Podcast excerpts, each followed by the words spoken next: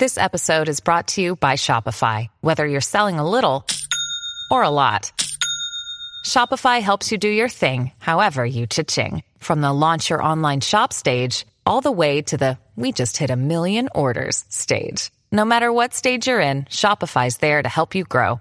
Sign up for a $1 per month trial period at shopify.com slash special offer, all lowercase. That's shopify.com slash special offer.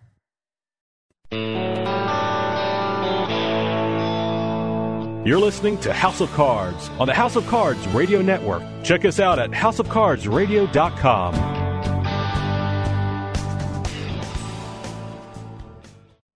You know what cheers me up? What?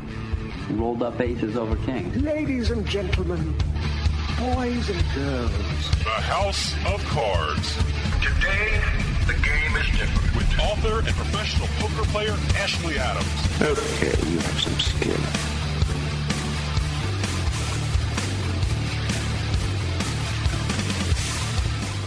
Hello, listeners. This is Ashley Adams. You're listening to House of Cards. We've got a great show. Um, we've got, first of all, a renaissance man in the in the world of gambling and poker. His name is Avery Cardoza. You may know Cardoza Publishing. It's the largest publisher of gambling books in the world. He's also the owner for the last year and a half or so of a great, maybe the best gamblers book club. It is the Gamblers Book Club the best bookstore for people that play poker or do any any kind of gambling. It's in Las Vegas. I love going there. And now he's a novelist. He's written a novel that I just finished reading and I really enjoyed it. I literally couldn't put it down for more hours into the night than I care to remember. It's called Lost in Las Vegas. He'll talk about it. I'll talk about it more when we when we have him on in just a few minutes. And then his interview is going to be followed by a replay done to honor the memory really of one of the nicest guys in the poker world, a great poker player and poker teacher named Barry Tanenbaum. We interviewed him a couple of years ago. We're going to replay that interview, and then we'll have a mailbag segment. So stay tuned. We'll be right back with Avery Cardoza.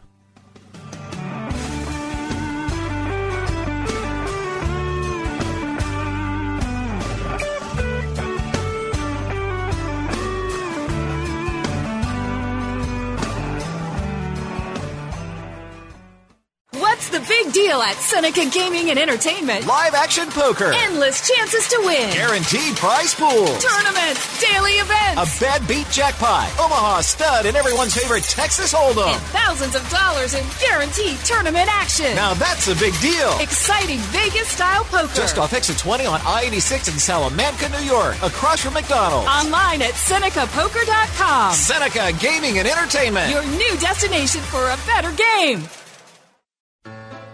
Hi, listeners. This is Ashley Adams.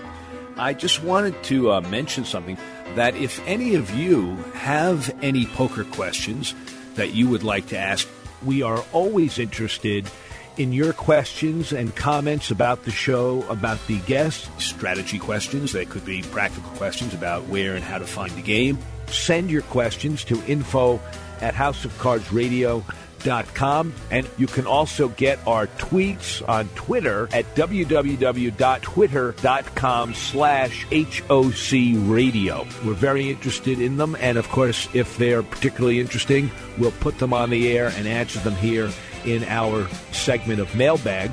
Info at houseofcardsradio.com and www.twitter.com slash HOC radio. Info at houseofcardsradio.com and www.twitter.com dot com slash HOC radio.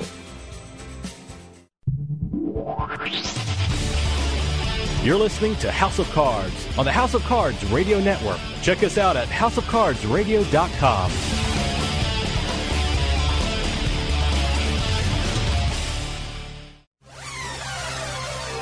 You're listening to the House of Cards. Join us online at houseofcardsradio.com. Quiet, young man. Can't you see we're having a poker game?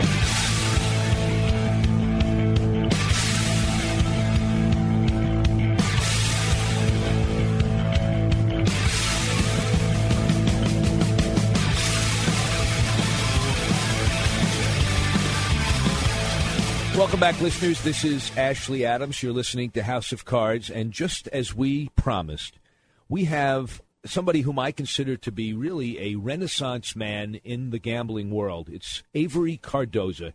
You may know him from some of the hats he's worn. He is the owner of, I think, the largest publishing house of gambling related books in the world, Cardoza Publishing. He himself is the author of 21 books on gambling. He's a poker player who has cashed in World Series of Poker events. At least I think he's cashed in them. And now he is the author of a novel, a great novel, a novel that I could not put down literally. You hear that a lot as hype, but I couldn't put it down. I was up almost all night. I read it while I was walking today, a book called Lost in Las Vegas. And I'm not going to keep talking. I want to talk to him. So he's here. Avery, are you on the line? Yes, Ashley. Thank you very much for having me on the show. Okay, great. I, I didn't mention that you're also the owner, relatively recently, of one of my favorite places to go in Las Vegas, Avery, the Gamblers Book Club, that I guess you bought, what, two years ago?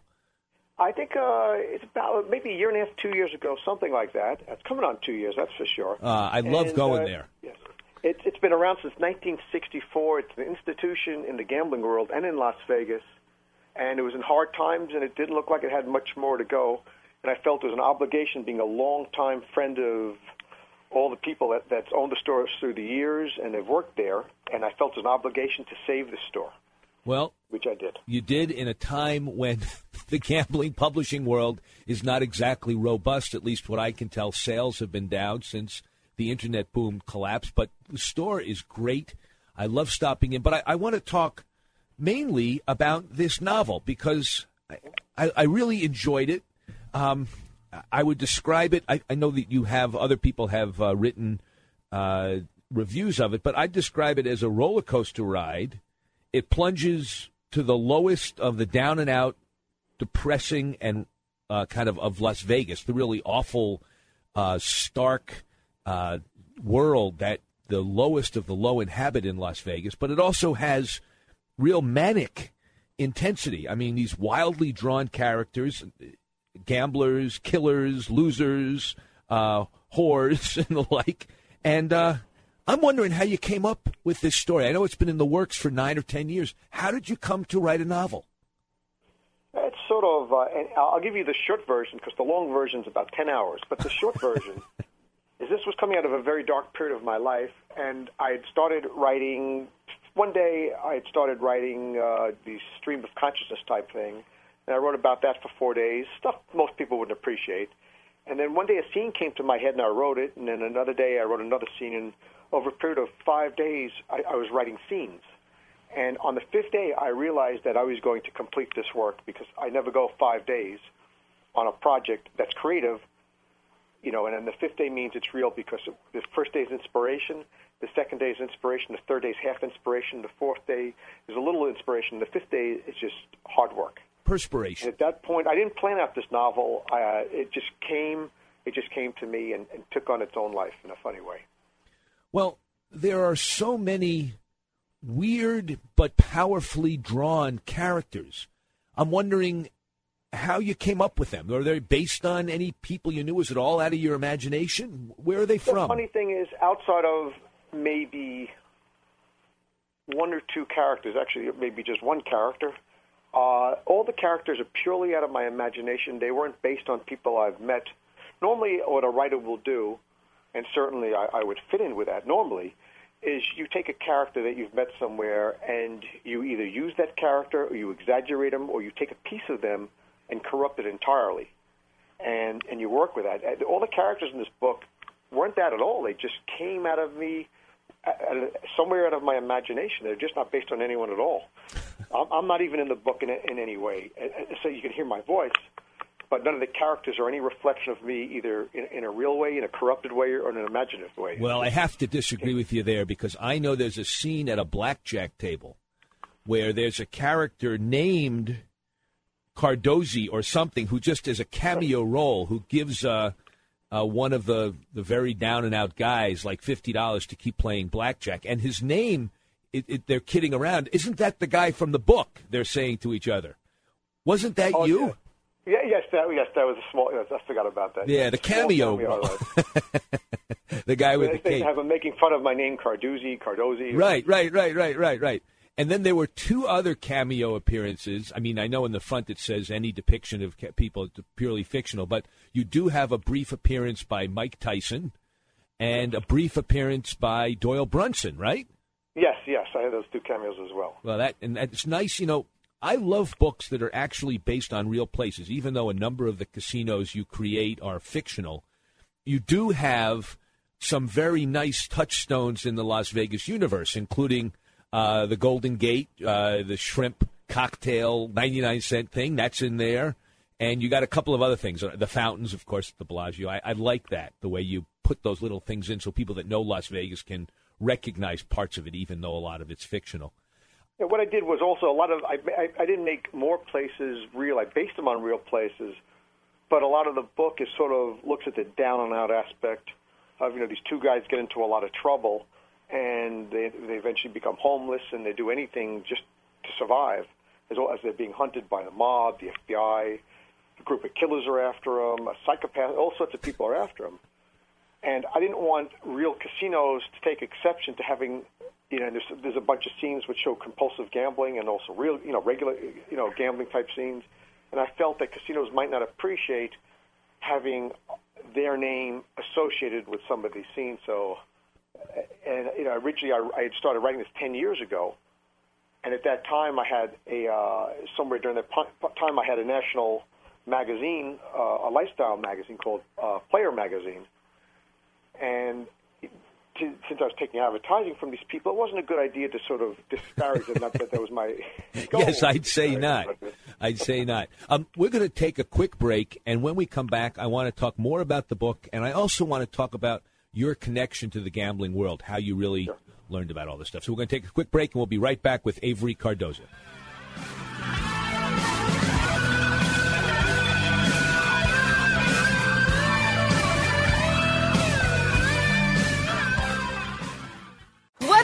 Big deal at Seneca Gaming and Entertainment? Live action poker. Endless chances to win. Guaranteed prize pool. Tournaments. Daily events. A bad beat jackpot. Omaha stud and everyone's favorite Texas Hold'em. And thousands of dollars in guaranteed tournament action. Now that's a big deal. Exciting Vegas style poker. Just off exit 20 on I-86 in Salamanca, New York. Across from McDonald's. Online at SenecaPoker.com. Seneca Gaming and Entertainment. Your new destination for a better game.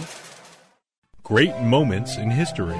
In 1591, Sir Walter Raleigh was imprisoned in the Tower of London for insulting Queen Elizabeth I. I too can command the wind, sir! I have a hurricane in me that will strip Spain bare if you dare to try me! Well, I'd love to stay and chat, but you're a total bitch. In June 2008, House of Cards began podcasting. Go to houseofcardsradio.com and click on the podcast button for all recent show downloads. House of Cards. You gotta gamble to win, boys and girls. With Ashley Adams. Pardon! Is that the king?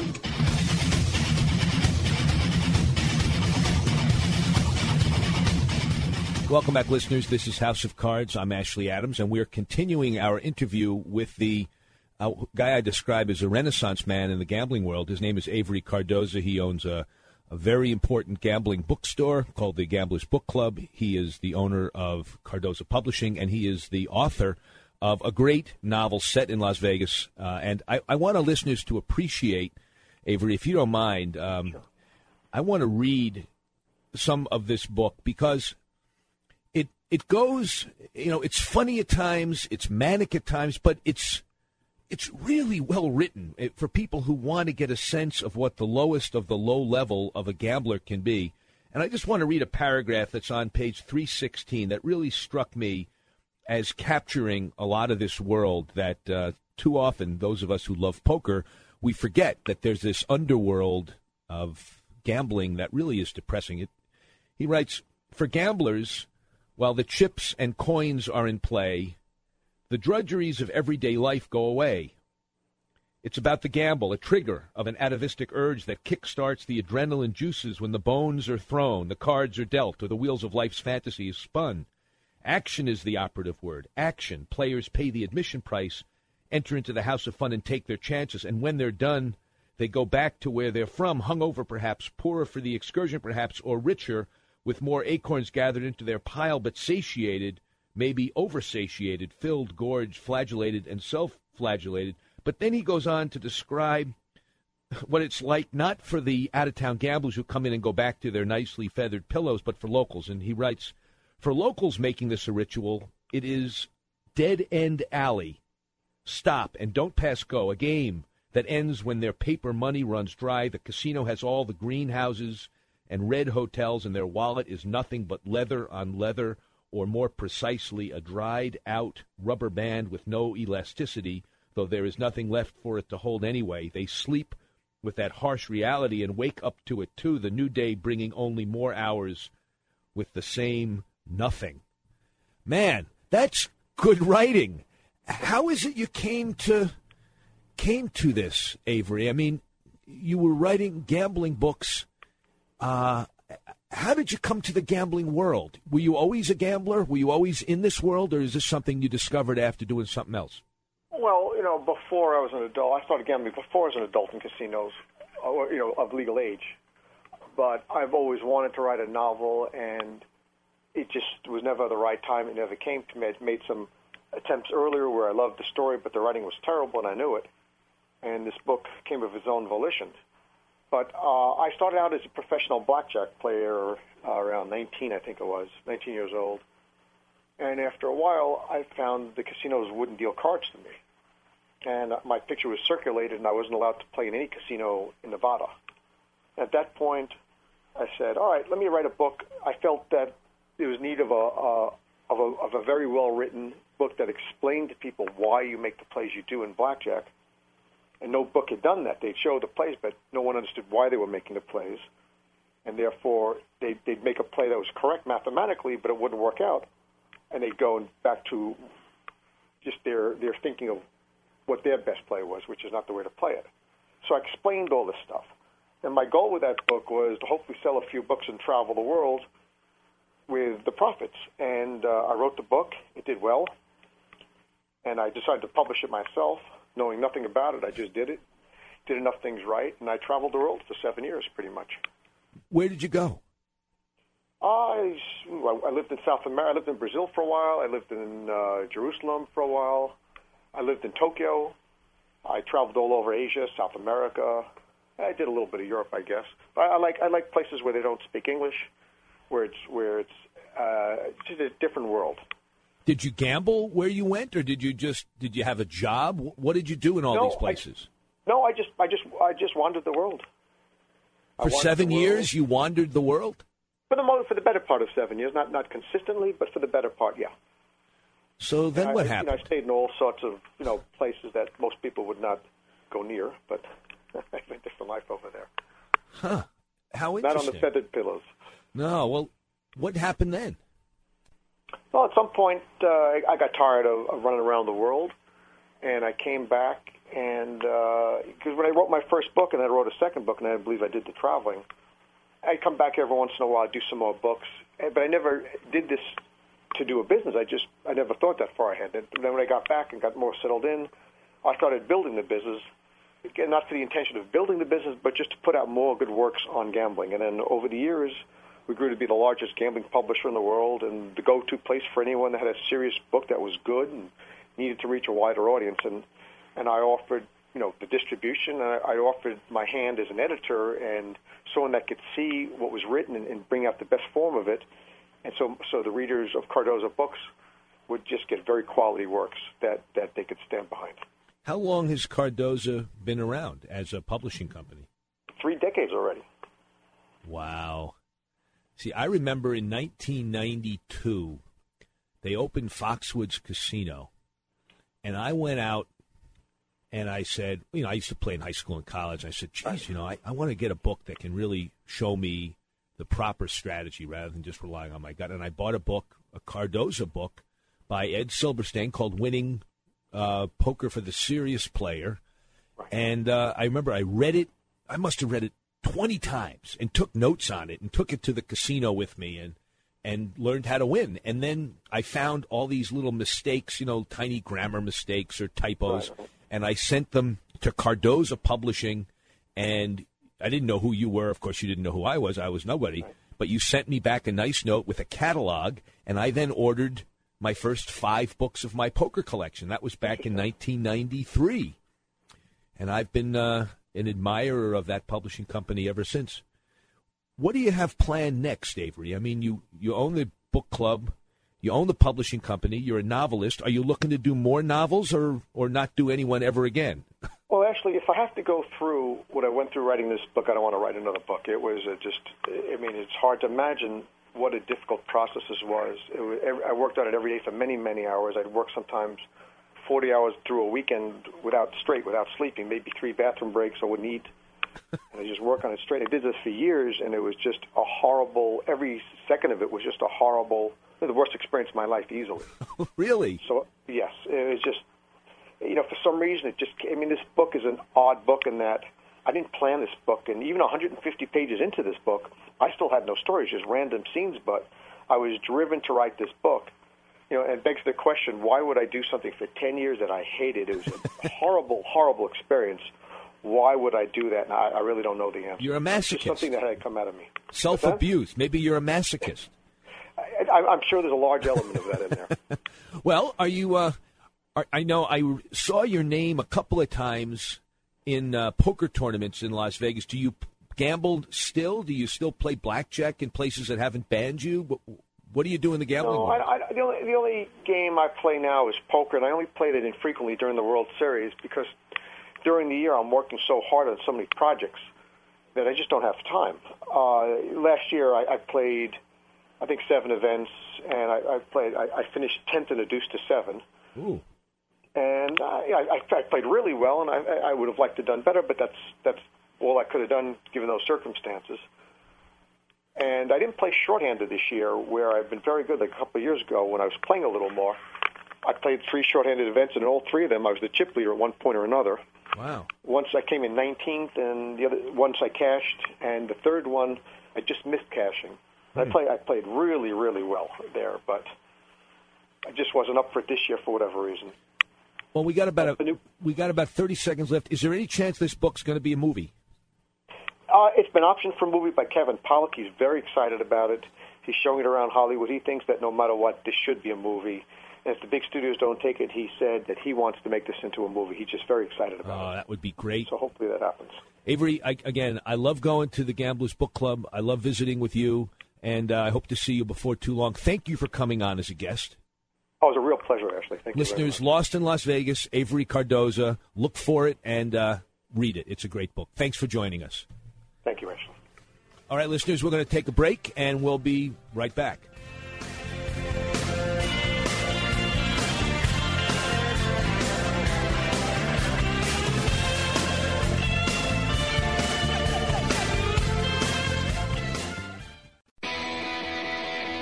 Hey, Jersey, we want to hear from you. Send us an email at info at houseofcardsradio.com or leave a message at our hotline at 609 474 4627. Hey, you serious about poker?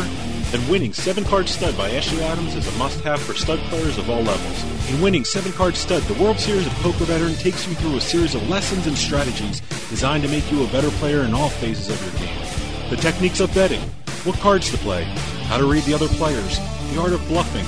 You'll learn to master them all. Winning 7 Card Stud by professional poker player Ashley Adams. Available at Amazon.com. Hey, how you doing? This is Joe Walsh. I'm speaking on behalf of RAD. It's okay to rock and roll, right? But don't drive home drunk. If you're drunk, call me up. I have a limo. I'll come and get you.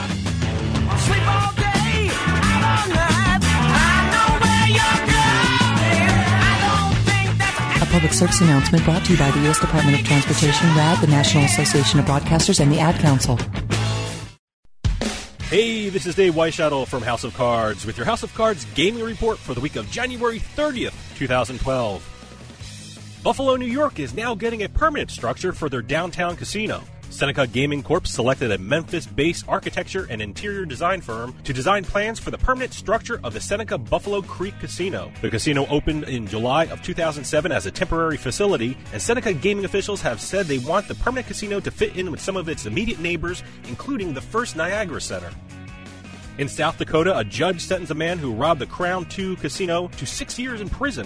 Corey Allen Stilo pleaded guilty to second degree robbery when he forced the clerk at the casino to hand over cash last summer. And how much did the unarmed Stilo get away with? A grand total of $405. The police found him the next day with only about 90 bucks left on him. And finally, it's official. Hey, sound effects. Pennsylvania is now the number two gaming market in the U.S. behind Nevada. Pennsylvania took in over $3 billion last year, knocking Atlantic City out of the number two spot in the U.S. gaming market. you know, if Pennsylvania finds a way to get boardwalks and beaches to their casinos, Atlantic City is in real trouble. Have any news or tips regarding casinos, gaming, or legislation? Send us an email at newsroom at houseofcardsradio.com and follow House of Cards on Twitter at HOC Radio.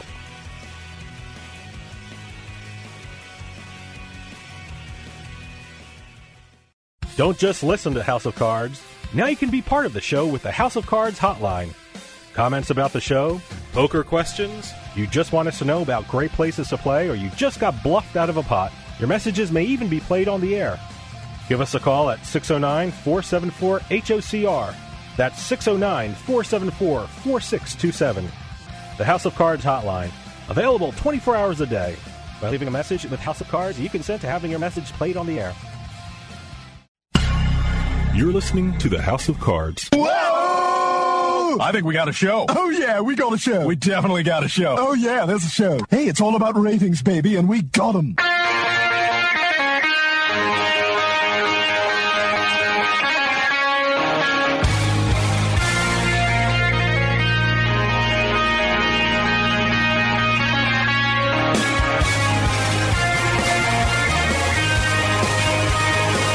Welcome back, listeners. You're listening to House of Cards. This is Ashley Adams, and you are really, you are really lucky this evening because we have a great guest.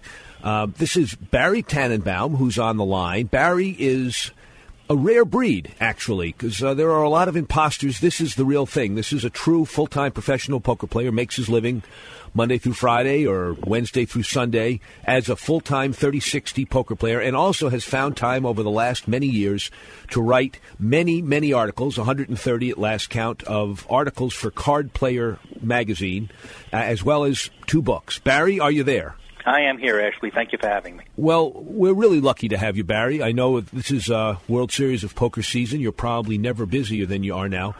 Can you um, start us off by just filling our listeners in, even those who may know you from your strategy article, on how you entered the poker world and ended up where you are today, and exactly where you are today? I'll give it a shot. okay, um, take your time. I, I played a, I played a little poker in college, which I was really bad at. I had no clue stopped playing after that because I was a full time computer design engineer. Sometime during an early hiatus in my second marriage, I was living in San Jose, California, and I discovered that between work and home was a legal poker room. Uh, not having that much to do in the evenings anymore, I stopped off and started to play Hold'em, which I thought was the stupidest game I had ever seen, uh, because you only get two cards, and what can you do with two cards? But I started playing it, and I began to realize that um, there was something to it. I tried to find some books, I couldn't. Um, eventually, I got lucky, and I found um, uh, Hold'em for advanced players, which this is a cute little quick story. Yes. They told me you go to the cage at Garden City and buy a book. And I went to the cage and they said, we have advanced books and we have basic book. And I said, well, I've been playing for years. Give me the advanced book. So they gave me the, the, the advanced book. I took it home. I read it. I didn't understand a word practically. Two days later, I went back and said, can I have the beginner book now? And they gave me uh, Sklansky's Hold'em. And from that, I was able to begin to understand the game a lot better uh, certainly better than my opponents, and I started moving up from three six to six twelve. Six twelve to ten twenty was the hardest transition I ever made. I had to do that like five times, go to ten twenty, bounce back to six twelve. Um, eventually, I made it, was able to beat the 1020, and started playing the 2040 and keeping very good records, which I always recommend. I discovered that I was making more money playing 24 than I than I was managing engineers. So I began looking for an exit strategy and finally found one. And in 2000, I moved to Las Vegas and became a full time 3060 pro. So you started really as a part timer, worked your way up the ladder from 36 to 612, and then to 1020, and then to 2040.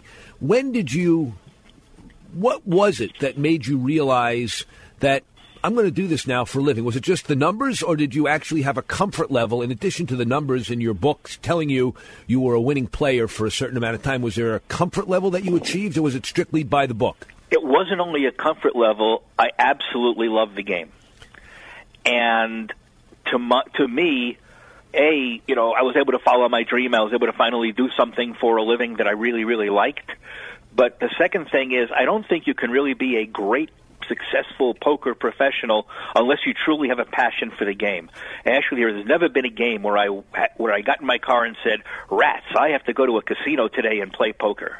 What is it that you find so exciting? I mean, I just today somebody asked me. They said, "Don't you ever get bored playing poker?" And I said, "Absolutely not." And they were astonished that I wouldn't get bored. Tell tell our listeners, I mean, what is it about the game that really keeps you captivated after all these years? the game is an infinite series of a variety of situations where every time you take a player out of the game and put a new player in the game, every time a player has an event, a bad beat, a success, uh, a cocktail, the game changes. Right. And the you know if you just sit there and you say well i'm going to play a rote game i'm going to look for these hands in this position and these hands in that position and these flops and yeah the game can get truly dull but you're also not playing the game right uh, to play the game, you have to you have to play the people and play the situations and play your opponents and try to get into their heads on a constant basis, and that is such an amazingly daily challenge. You can't get tired of it. Well, answer this then. I have you know a lot of listeners that I meet and talk to, or they send me emails, and they're thinking right away they want to go pro.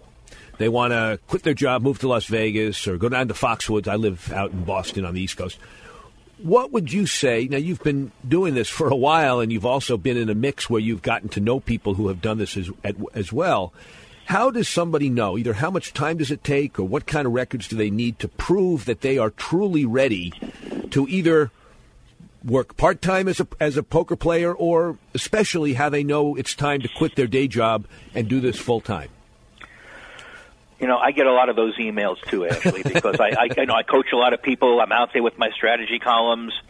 So, you know, and so I do get a lot of this. I'm very conservative about it. And that's probably not so good these days because, you know, every day I get a press release in the World Series saying so and so, a 22 year old pro, dropped out of college and just won a gold bracelet. right, you know, that's con- right. You know, congratulations. Let's see if he, you know, where he is in five years.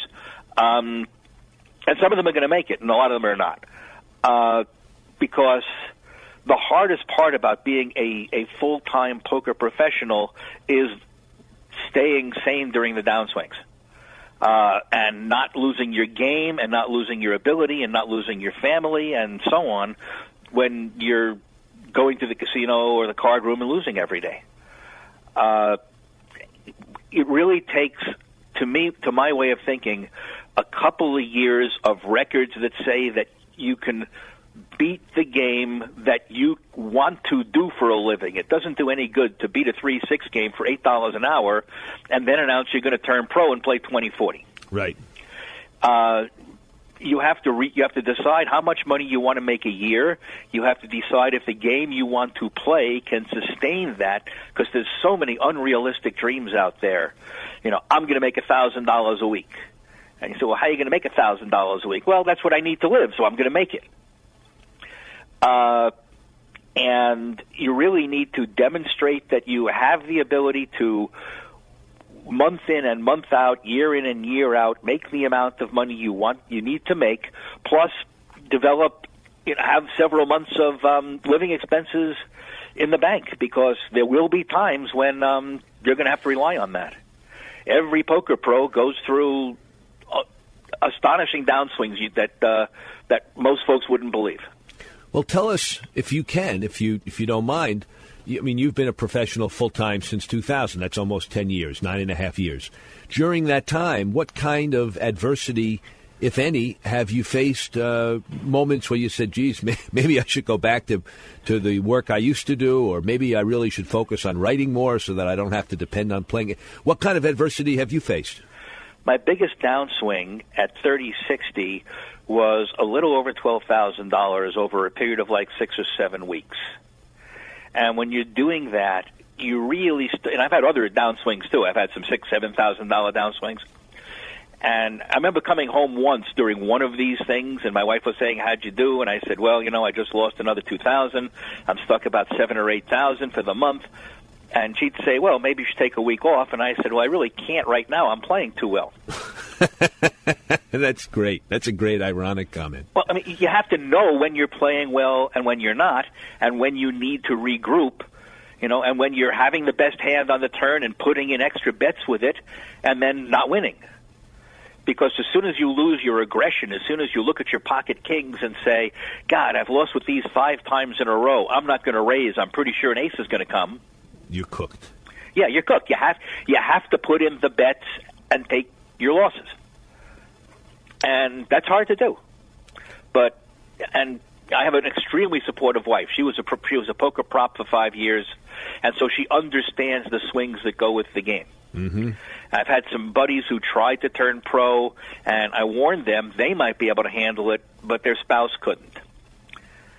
Um, and that proved to be the case in a couple of cases where you know they could do it if you know they were single, lived alone, but to come home and you know because sometimes spouses really require uh, security, and not knowing if you're going to win or lose the next month is not very secure. So that's right. Do you take care of all of the family expenses as a poker player? I mean, like health insurance and a pension and stuff like that, or is that something that's been handled in some other way? No, I take care of all the family expenses as a poker guy. That's true. Although, although I'm now 64, when I turned 62, I did start collecting Social Security. So, did you pay into Social Security as a self-employed poker player? I did. How do you do that? You file your tax returns with the amount of money you actually make.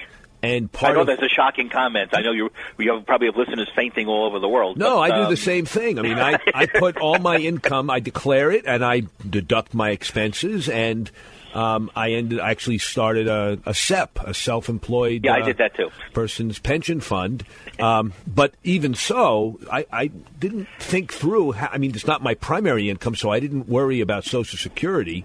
You then pay into Social Security as well as if you're because you're self-employed. As, as a self-employed person, you pay double Social Security because you pay your share and then you pay the employer share. I see. Well, that's very interesting. Now, do you you say you coach? How if somebody wanted to get Barry Tanenbaum to help coach them, what would they do? Well, I certainly recommend they do that. Yes. Um, they could uh, contact me through my website, barrytanenbaum.com, only one N in a row. Wait, Um, wait, it's, it, spell it because I, I saw on Card Player, by the way, three different spellings for Tanenbaum. One with T A N N, one with T E N N, and one with T A N A N. So Well, none of those are right. it's T A N E N B A U M, right? Yes, it is. Okay. B A R R Y for those listeners in the Midwest right. uh, who think everything's pronounced Barry and spelled B E R no, B A R R Y. Right. T A N E N B A U M dot com. Right. We'll put that on our website as well. And tell us about coaching and how that works because I, I know uh, I've spoken to Bob Ciaffone, I've spoken to Roy West. They have different ways of doing it. I do it differently. How do you do your coaching? They have very different ways of doing it, and I've talked to them as well. Um, I coach intermediate and advanced players. I don't do beginners, partly because I cost too much, and partly because they could do better elsewhere just by reading a basic book than having me say the table is oval and there's a button. Um, what I try to do with my people is to uh, find. I'm I'm into strategic thought process, which is what are you thinking when you make your plays? What are you thinking about? How do you narrow down your range of thoughts for this particular situation to the relevant issues for this situation? What are the players' weaknesses? Everybody has some weaknesses in their game. And my job as a coach, by talking to them, by asking them to submit hands uh, to me where they've written up how they played hands and hands that troubled them, from the way they write it up and the way they talk about poker, I can generally figure out some of their issues. By discussing poker with them, I can figure out some more, and I figure out they don't bluff enough, or they um, they are they're calling too many raises, or they're not taking advantage of position, or they're uh, getting confused with small pocket pairs, and what we try to do is find specific weaknesses we can work on, come up with, have them understand the logic of why those are incorrect, and also come up with some exercises they can do to, to work on those. So you teach them how to think, and then you teach them about their specific problems in their own game, their, and show them how to correct it and to think through a hand strategically correctly. Yes. Okay, and so do you do that generally online, on the phone, in person, or any combination of the three? I do. I do not do it online. Um, I do it on the phone and I do it in person, and that's about um, probably sixty forty in person these days. It used to be more on the phone, but now it's people seem to be coming to Las Vegas more and saying, "Well, now that I'm here, I'll look them up." And I have a few people who bless their hearts who come to Vegas just to see me. So, if I wanted to, now, you, do you only coach people in limit, or do you also do no limit? And do you do any other games like, I mean, the antique I, game of stud, or maybe even? I do all the games. I play all the games. I love all the games. I mean, I don't, I don't think I, I don't recommend you come to me for Badugi. But, well, uh, you know, that's what somebody needs these Yeah, days because there's no book on it. I know. How about deuce to seven low ball? I do to seven low ball. I do I do Badugi, but the thing is, I play Badugi so tight. I may be the tightest Badugi player in the world because I don't have the strategy down. Right. And the rule is, if you don't have the strategy down, don't mess around with it. Just you know, only play really great hands and um, you know let and get bluffed out of the others. Right. Because that's a lot better than putting in a lot of money on the others to, than not knowing where you're at. But you do coach no limit as well as I do coach no limit, and I have a number of tournament guys who come to me. As more as like a mentor or just Yeah. somebody to help them work on their game. Yes. I see. you know, think through that. You know, they'll come and you know, we'll we'll talk about situations. We'll talk about the tables they're about to play. We'll talk about you know the overall strategy of what they're trying to accomplish in a tournament and how they can go about doing it. Uh, Do you play couple of- tournaments, Barry? do you play? The, the truth is, I do not play tournaments very often. I don't play long tournaments because I don't have the, the stamina. One of the reasons you see all these 22 year olds winning the gold bracelets is because they can cope with 13 hours followed by 13 hours followed by 13 hours. I'm a five hour a day guy. Yeah. So you, when are you at the Bellagio? When would I nor- be? I normally play for four and a half to five hours, sometime between nine in the evening and four in the morning. and you're in the 30-60 game. I am in the 30-60 game, and during the World Series, we've been lucky enough to get between four and six of them per night. Wow. Now, is the Bellagio really the only place that you play because they have the only consistent 30-60 action, or do you ever find yourself at the Venetian or at the MGM or anywhere else? I play exclusively at the Bellagio because they're the place that has the, the high limit games and the action that I need. It's not, you know, if you said where would you like to play, I don't know, but um, you got to go where the players are. So you don't travel around the United States looking for games and private games in different cities. You are based. This is like your your I don't get invited to too many private games, uh, I see. And you don't have your own, obviously. and I'm a very pleasant guy, but uh, for some reason I don't get invited to a whole lot of private games. Oh, you don't get I invited I- I- back. yeah, I think you need to be either a lot more famous, so you know multimillionaires are dying to play with you to say they did, or a lot less famous. One or the other. Yeah. Very... now, how did you get into writing, Barry? That's a very different gig. I know that Card Player doesn't pay enough for people to quit their day job of playing to go write for them, but how did you hook up with them? Card player doesn't pay enough to even bother writing, but um, but I enjoy it. I mean, it's just kind of fun for me to to put my thoughts out there, and sometimes I'm putting my thoughts out there. I learn that I was wrong, and I you know have can have new thoughts. Um, I got into it. I moved here, and I started going to the Wednesday afternoon poker discussion groups. Yes, Alan Schoonmaker talked to us about it. I'd been there uh, once, and uh, it was wonderful. I, I really enjoyed it. Yeah, it's a, it, that that that was that that's a fun group. So I started going there because I was interested in poker. Those people talked about poker, and the more I talked about poker, the more I discovered that more or less I was a little more articulate and able to discuss my thought process better than the average guy. Um, I had a background in writing because I did my master's in journalism, and so and so people became interested in saying, Barry, why don't you write? And I did some seminars, and then uh, a friend of mine uh, got me uh, a gig with uh, Poker Digest. Yes, which failed immediately because before I wrote my first column, they um, they got bought out. June Fields, I yes, think. it was June Fields magazine. Yeah, they, right. they, they hired me, and then never I never got to write for them. so then I switched to um, uh, Poker Pages. Poker Page is the online site. Yeah, the online site, and I did about eight or nine columns for them. And then my friend Jim Brier announced that he was going to quit Card Player. And I realized there was going to be a void because Jim wrote some very good what to do when columns. Yes. And there weren't a whole lot of people covering that area. So I wrote the card player and said, hey, if Jim's leaving, how about me? And they said, okay. And they demand, if I remember when I wrote for them, they demanded exclusivity. So they did. You weren't able to take advantage. Maybe it was too late anyway. Of the huge boom in well-paying online sites. That uh, I mean, I was getting three fifty to seven hundred dollars an article for a while, and those days are long gone. Did you get to do any of that stuff? Absolutely none.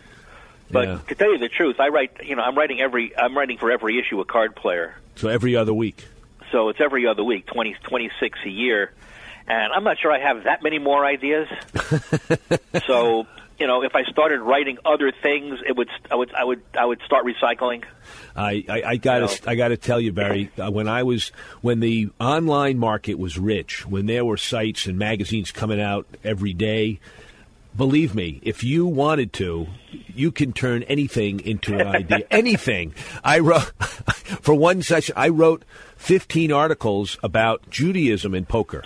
From I did. I had the headline was Purim or Shavuos or Yom Kippur, and those were articles because I connect. You can make all sorts of metaphors. You're a smart guy. You're an experienced writer. You can make metaphors for anything, and then any hand you play has a lesson in it.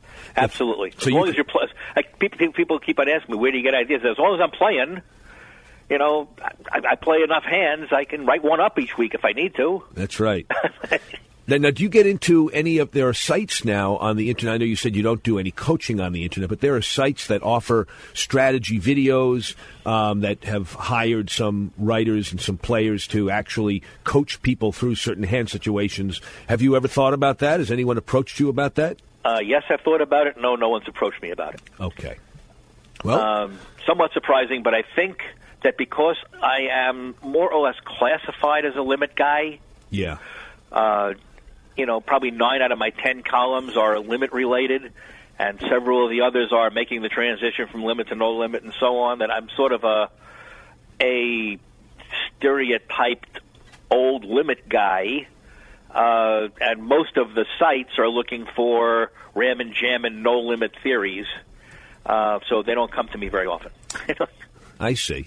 Well, I, I, I find this fascinating, Barry, because you know there are a lot of people that write, and there are a lot of people that that play, but there aren't that many who are really good writers as you are. I've been reading your columns for a long time, and who are also full time, not just part time, not semi pros like I am, or like Jan Fisher is, or like a lot of other folks, but a full time pro. What would you say for listeners who have stars in their eyes is the toughest part about maintaining a career uh, as a full time professional poker player? For you. For I, I tell you, when I was younger, I don't think I could have done it because I did not have the self discipline. I mean, nobody's making you go. Uh, and nobody's making you leave when you're tired or when you're stuck or people are always amazed. You know, they say, you know, how do you play? And I say, well, I go, I play, you know, four and a half, five hours. I go home, and they say, well you leave when you're stuck? I go, yeah. You know, I, I lose one third of the time I have for my whole life. Right. I've never had a year without a, without a losing month, and I'm you know I'm accustomed to the fact that I'm going to lose one out of three sessions.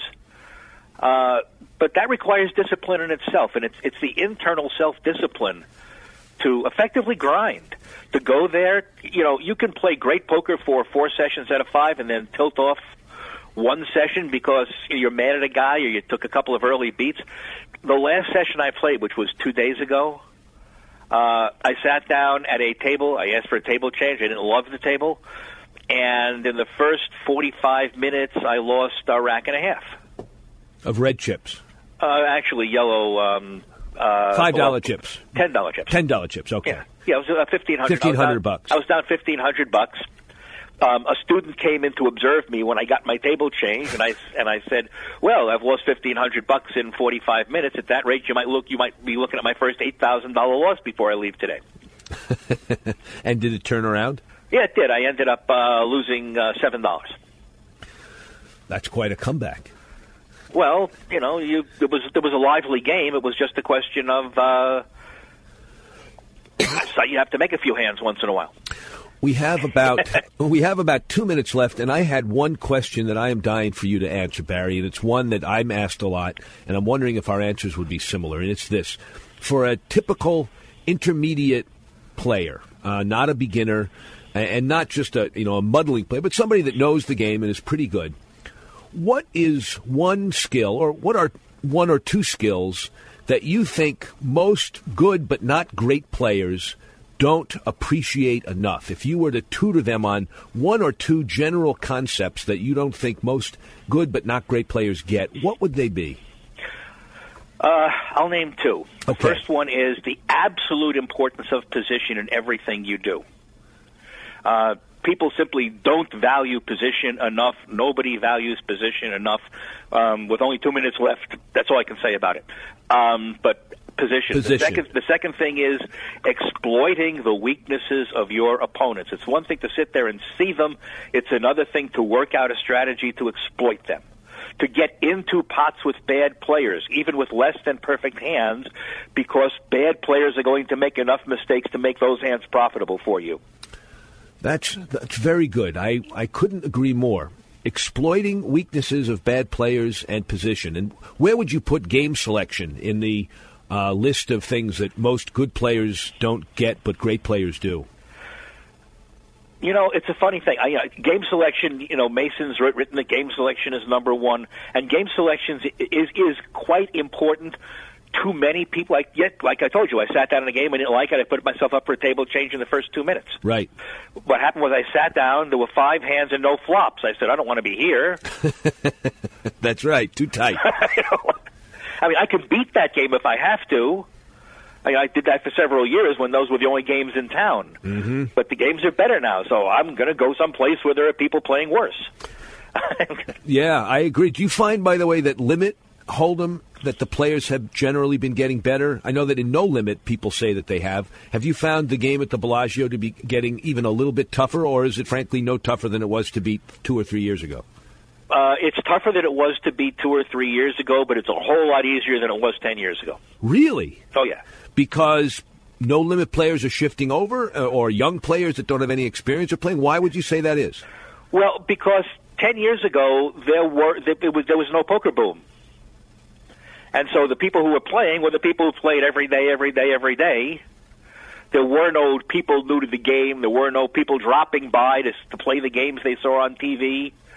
Uh, there were no thousands and thousands of internet players who wanted to play live when they were in town. Right.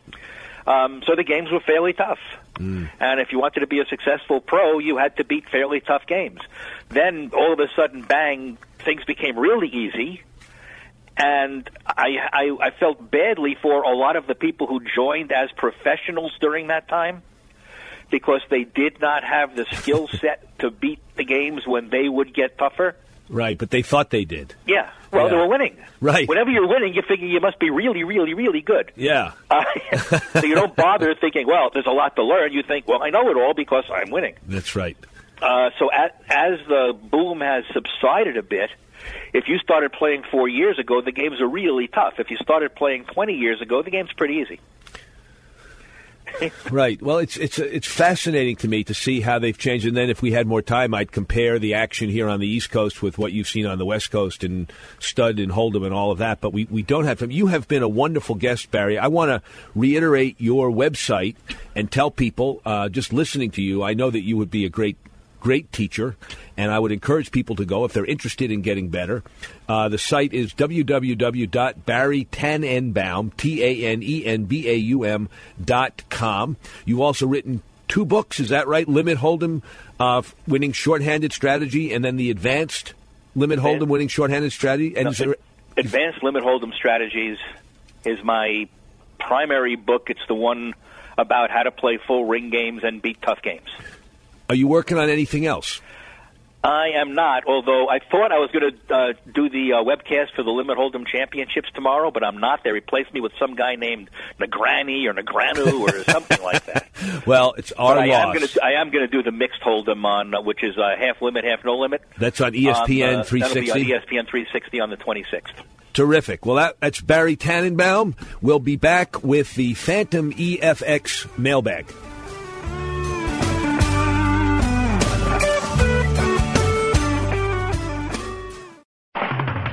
Coming this weekend, Saturday and Sunday. So get ready for the best two days of the week. Saturday and Sunday. The only two days of the weekend. Saturday and Sunday.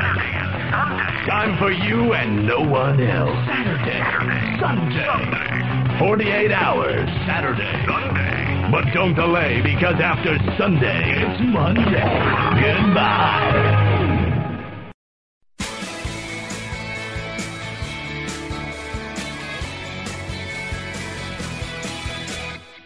Don't just listen to House of Cards. Now you can be part of the show with the House of Cards hotline. Call us at 609 474 HOCR and leave a message for Ashley and the rest of the House of Cards crew. Comments about the show, poker questions, you just want us to know about great places to play, or you just got bluffed out of a pot. Your messages may even be played on the air. Give us a call at 609 474 HOCR. That's 609 474 4627. The House of Cards hotline, available 24 hours a day. Call the hotline or send us an email at info at houseofcardsradio.com and don't forget to visit our website at houseofcardsradio.com and follow the show on Twitter and Facebook. By leaving a message with House of Cards, you can send to having your message played on the air.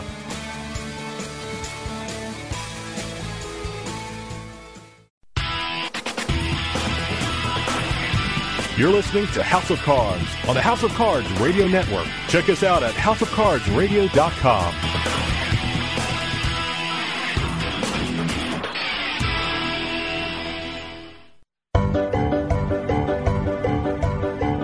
Here's the wonderful Joan Rivers with her thoughts on poker players. And your people, you give money with blood on it.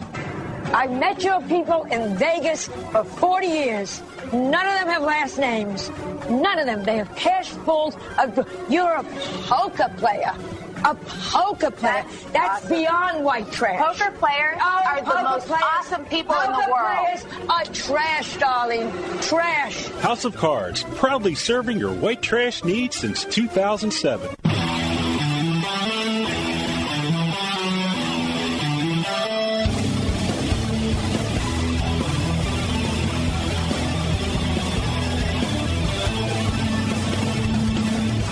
Welcome back, listeners. This is House of Cards. I'm Ashley Adams. And before we end, I just want to remind all our listeners that we are always interested in your questions and comments about the show, about the guests, about maybe guests that you'd like us to have on. Send your questions to info at houseofcardsradio.com. We're very interested in them. We'll put them on the air and answer them here. So that will do it for the show. Come back next week for more House of Cards. Good night and good luck.